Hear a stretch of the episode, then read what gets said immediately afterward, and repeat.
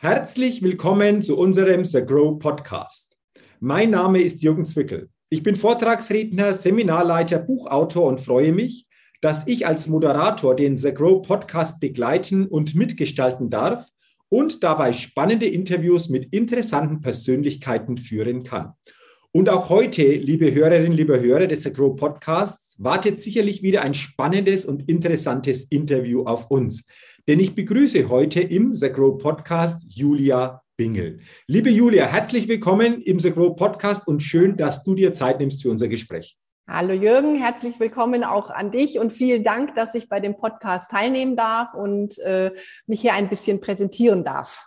Absolut gerne und es wird spannend, denn bevor wir einsteigen, will ich dich ganz kurz noch näher vorstellen. Du bist Expertin und hilfst Unternehmen wenn Sie in den Markt in China einsteigen wollen oder eine Marke aufbauen wollen oder auch schon in China ansässig sind, aber eventuell noch etwas ausweiten wollen, wie Ihnen das gelingt. Also ganz, ganz spannendes Thema. Das wird sicherlich interessant. Da kommen wir dann näher drauf, liebe Julia, nach unserer obligatorischen Get-to-Know-Fragerunde. Fünf Fragen an dich. Und wenn du soweit bist, dann lass uns gerne mit dieser ersten Frage starten in dieser Get-to-Know-Fragerunde. Gerne, dann schieß einfach mal los. Erste Frage: Frühaufsteherin oder Nachteule? Frühaufsteherin. Okay, also das kam total stark und plötzlich. Wann geht so los in den Tag zeitlich für dich? Also es äh, ist schon manchmal etwas unterschiedlich. Im Sommer stehe ich natürlich gerne noch etwas eher auf, auch mal gegen 5 Uhr. Äh, Im Winter, wenn es lange dunkel ist, äh, vielleicht auch eher mal 6 Uhr. Aber ich genieße einfach die morgendliche Ruhe und die Stille, um den Tag dann äh, in Ruhe anfangen zu können und sich erst ein wenig zu sammeln, bevor dann ja, das Alltagsgeschehen losgeht. Und außerdem, wenn man mit China arbeitet, muss man sehr früh aufstehen, da ja hier noch eine kleine Zeitverschiebung vorhanden ist. Genau, du hast ja die Zeitverschiebung auch noch, die es zu berücksichtigen gilt. Also von genau. daher äh, interessant natürlich auch das entsprechend zu planen. Richtig. Also früh aufstehen auf alle Fälle. Dann lass uns gerne zur zweiten Frage kommen. Was ist dein Geheimtipp, um auf neue Ideen zu kommen? Also ein Geheimtipp, ich weiß nicht, ob das ein Geheimtipp ist, aber für mich ist es sehr äh, eloquent wichtig ähm, und ich habe mir das auch sehr stark angewöhnt, Menschen gut zuzuhören. Und äh, ich versuche aus Gesprächen, aus interessanten Gesprächen herauszuhören, welche Bedürfnisse manche Menschen haben, was fehlt oder was vielleicht sogar angepasst werden sollte.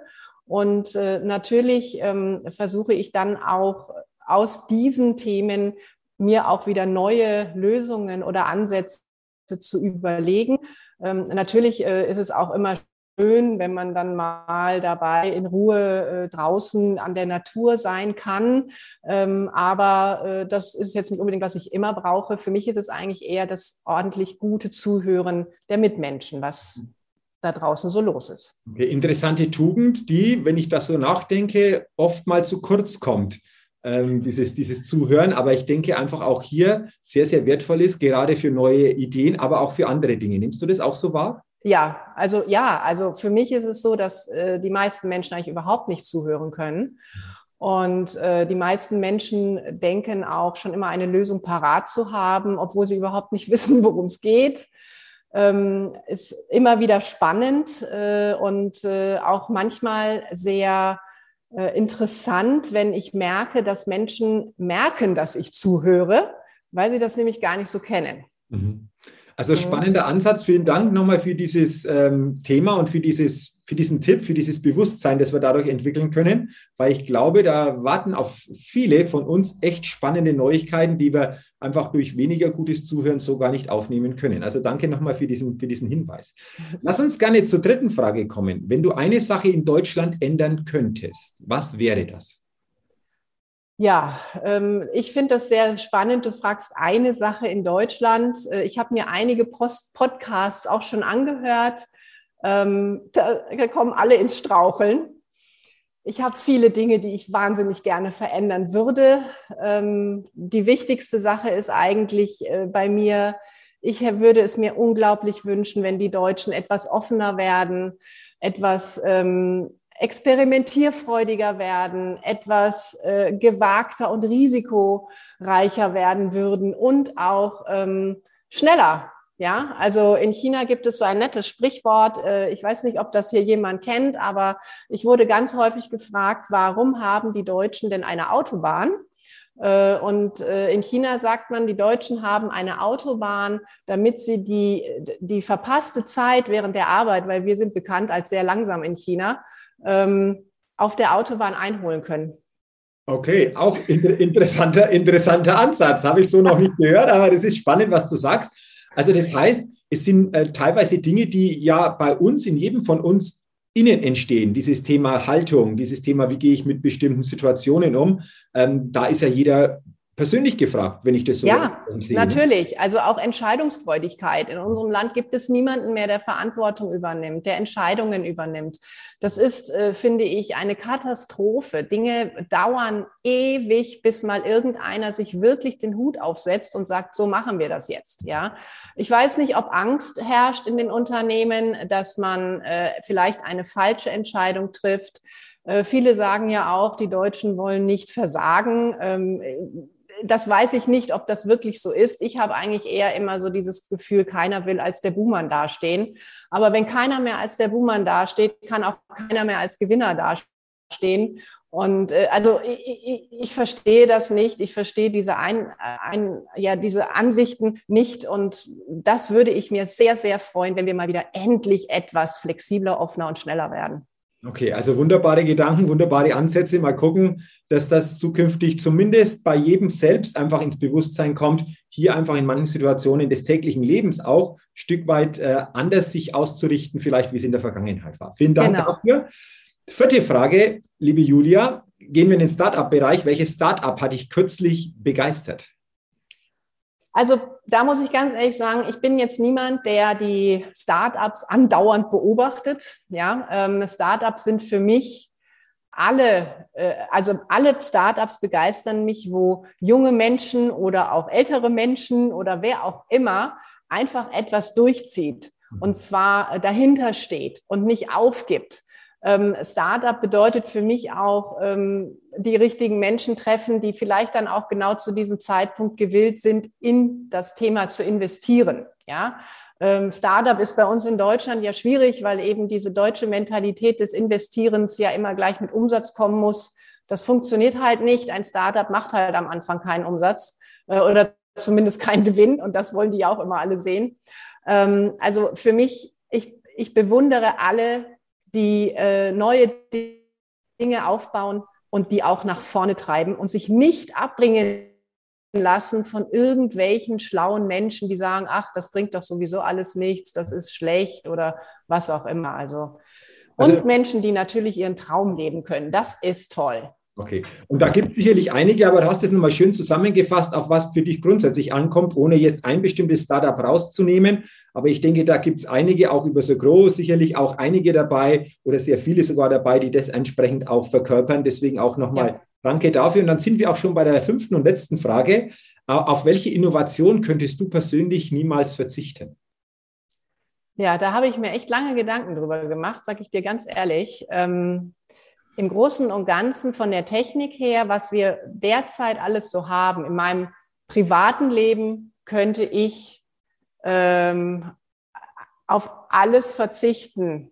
Ich meine, ich möchte jetzt nicht auf einen elektrischen Ofen verzichten oder sowas, ja. Mhm. Aber ähm, ich brauche keine ähm, Homatik-Sachen, die sprachgesteuert meine äh, Rollladen rauf und runter senke. Das brauche ich alles überhaupt nicht.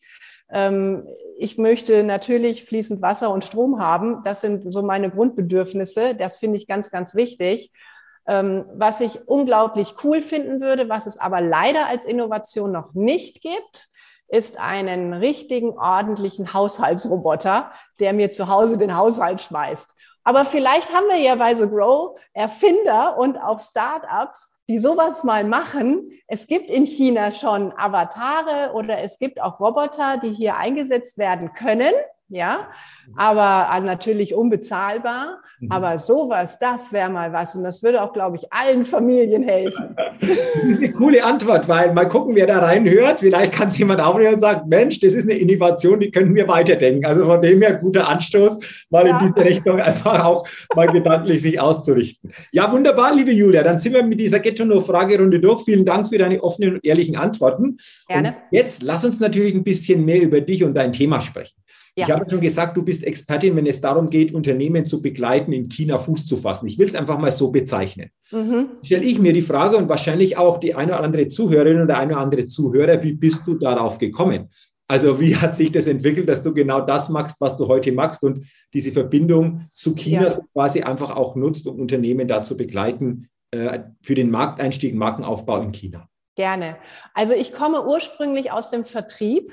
Ähm, ich war ein paar Jahre oder einige Jahre im Vertrieb im Bereich Kosmetik unterwegs und bin dann ähm, fast 15 Jahre im Bereich Einkauf gewesen, war eine der ersten, äh, die im Bereich Teleshopping auch ähm, Produkte mit eingekauft haben, habe diesen Bereich im Endeffekt oder diesen Vertriebskanal in Deutschland mit bekannt gemacht und ähm, nach dieser ganzen Thematik bin ich ins E-Commerce gegangen. Da war das dann gerade in Deutschland, dass die ähm, Online-Händler in Sachen Möbeln äh, immer äh, größer wurden oder ähm, ja bekannter und wichtiger wurden.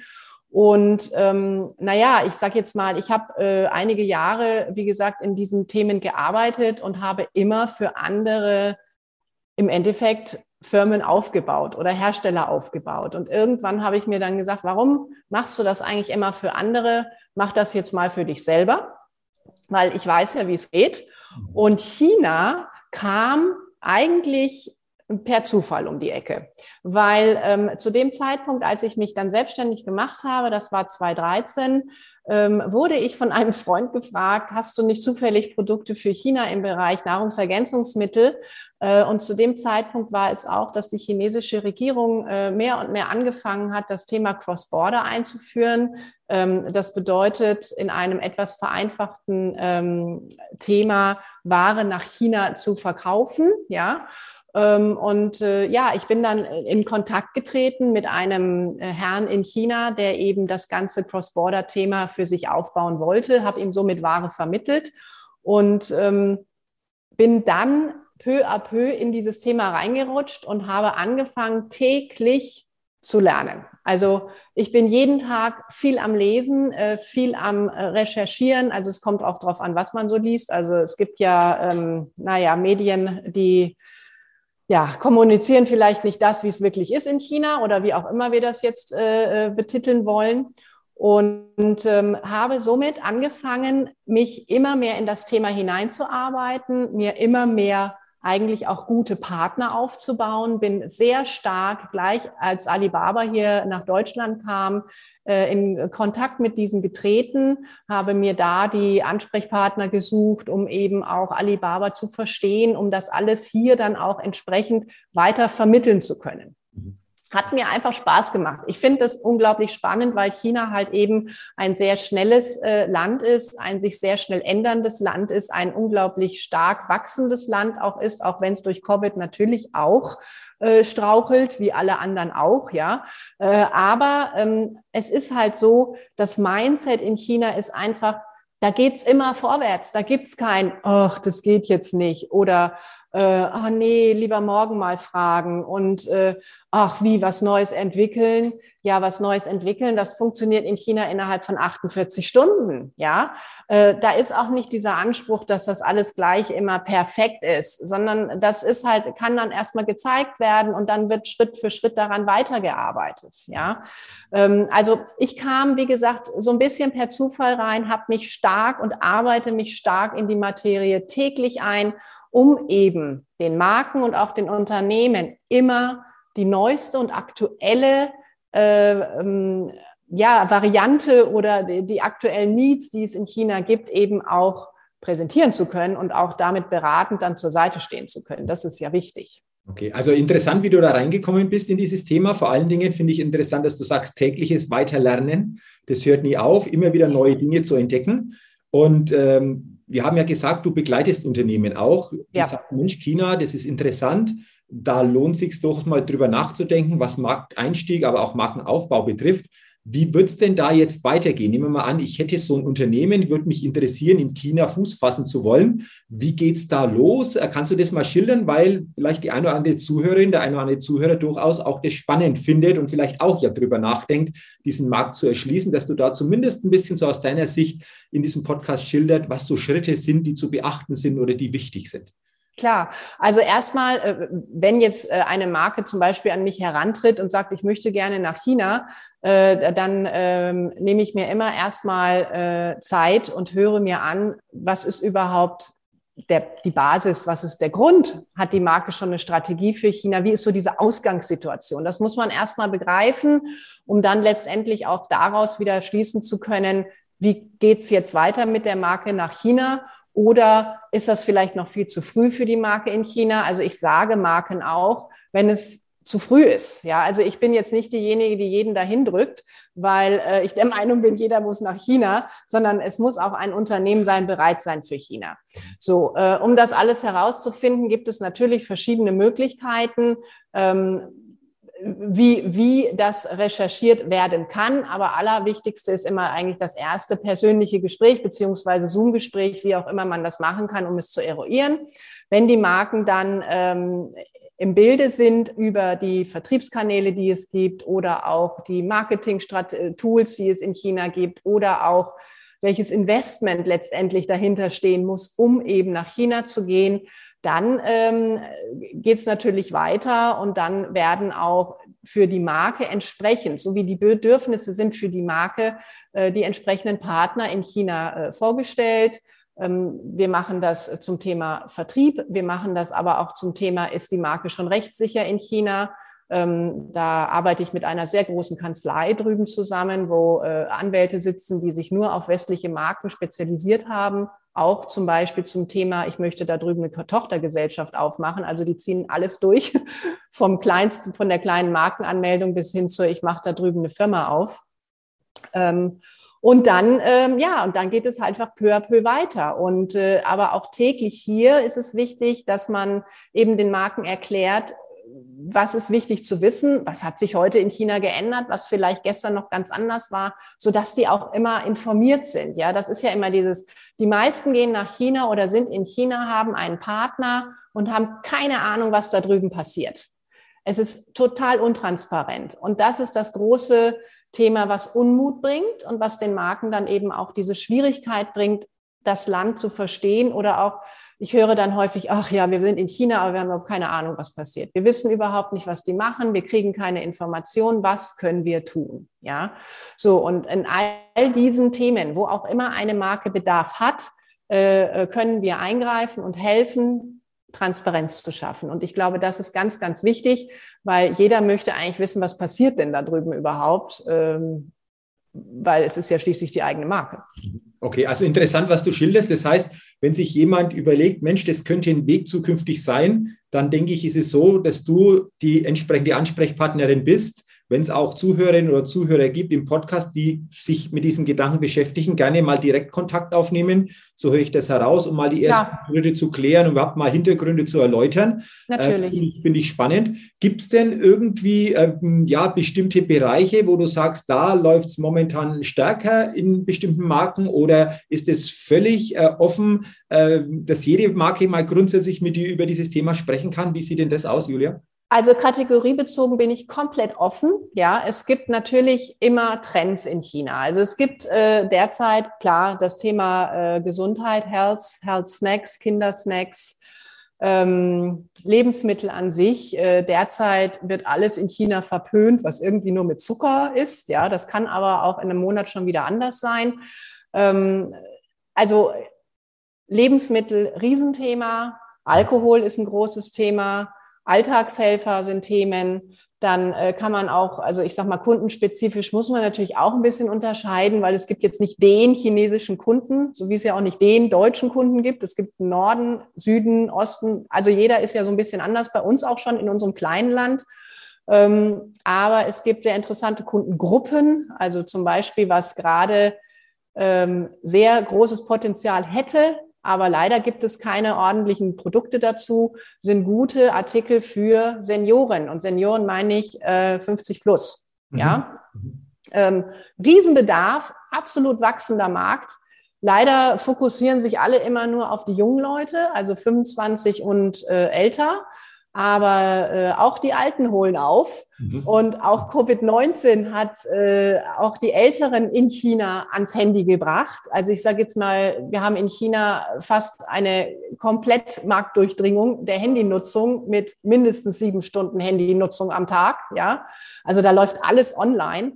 Und diese Kundengruppe wird total ver vergessen. Und ich bin immer ganz traurig. Und weil das ist so ein Potenzial, aber ich weiß auch nicht, da traut sich dann wieder irgendwie keiner ran, obwohl es echt Möglichkeiten gäbe. Okay, also 50 plus, äh, Riesenpotenzial, da mal drüber nachzudenken. Du hast es jetzt schön geschildert, welche Branchen momentan sehr, sehr stark gefragt sind, aber grundsätzlich für alle mal Alles. möglich, das sich zu informieren oder darüber nachzudenken. Das Spannende ist ja, äh, liebe Julia, am 9. März äh, hast du ja etwas vor im Netzwerk The Grow. Willst du da zum Abschluss gerne noch schildern, was das ist und wer gerne daran teilnehmen kann an diesem 9. März, wo du was vorbereitet hast zu deinem Thema? Ja, also ich habe am 9. März einen, einen Rooms eröffnet. Äh, in diesen Rooms äh, biete ich an, interessierten Marken und Unternehmen einen kleinen Einblick zu bekommen in die verschiedenen Vertriebsmöglichkeiten. Also es gibt ja in China das Cross-Border E-Commerce und es gibt in China auch das General Trading. Das wollte ich mal ein bisschen erklären, auch so die Hintergründe. Was ist denn überhaupt Cross-Border? Was sind die Unterschiede zu beiden Vertriebsthemen? Und ähm, ja, um, um auch so ein bisschen dann hinzuführen, was muss ich wissen, in welchem Bereich ich denn reingehen möchte, um auch eine ordentliche China-Strategie zu entwickeln. Weil wenn ich keine ordentliche China-Strategie entwickle, dann kann ich auch nicht nach China gehen, weil wenn ich nicht weiß, in welche Richtung ich laufen soll, dann wird es ja immer so ein bisschen schwierig. Mhm. Also genau, und das möchte ich halt in einem kurzen Workshop da mal äh, darstellen. Ähm, ich bin auch flexibel. Also wenn jetzt jemand da ist, der sich diesen Podcast anhört und sagt, boah, können wir nicht das Thema auch noch mit besprechen? Klar, dann einfach bitte Info an mich und ich gebe dazu dann gerne auch ein Feedback. Ja, aber ich aus Erfahrung fange ich jetzt immer erstmal mit dem an, was halt eine Grundvoraussetzung ist. Und dann geht es halt einfach mal weiter. Okay, also wunderbar. Danke schon mal für diese Möglichkeit.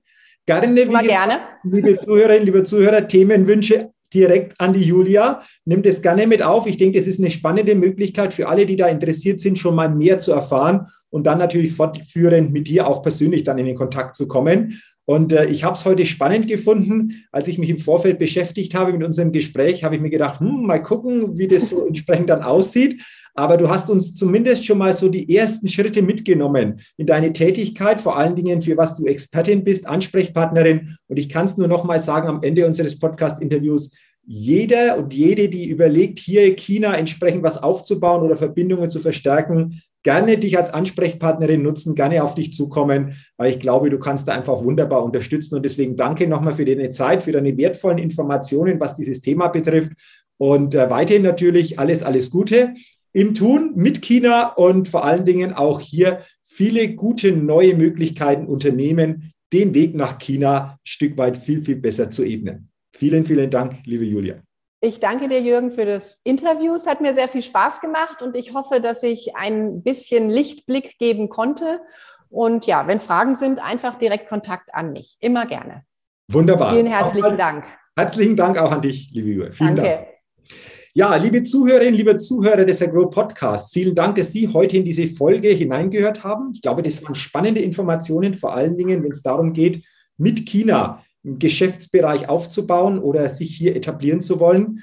Deswegen, wenn Sie hier einfach für sich gedanklich diese Ausrichtung haben, wir haben es ein paar Mal schon gesagt, am Ende nochmal gerne mit der lieben Julia Kontakt aufnehmen und dann kann das sicherlich im Gespräch das eine oder andere intensiver geklärt werden. Ansonsten wünsche ich Ihnen natürlich weiterhin alles, alles Gute und freue mich, wenn Sie auch bei der nächsten Ausgabe des Agro Podcasts wieder mit dabei sind und reinhören. Bis dahin eine gute Zeit. Ihr Jürgen Zwickel.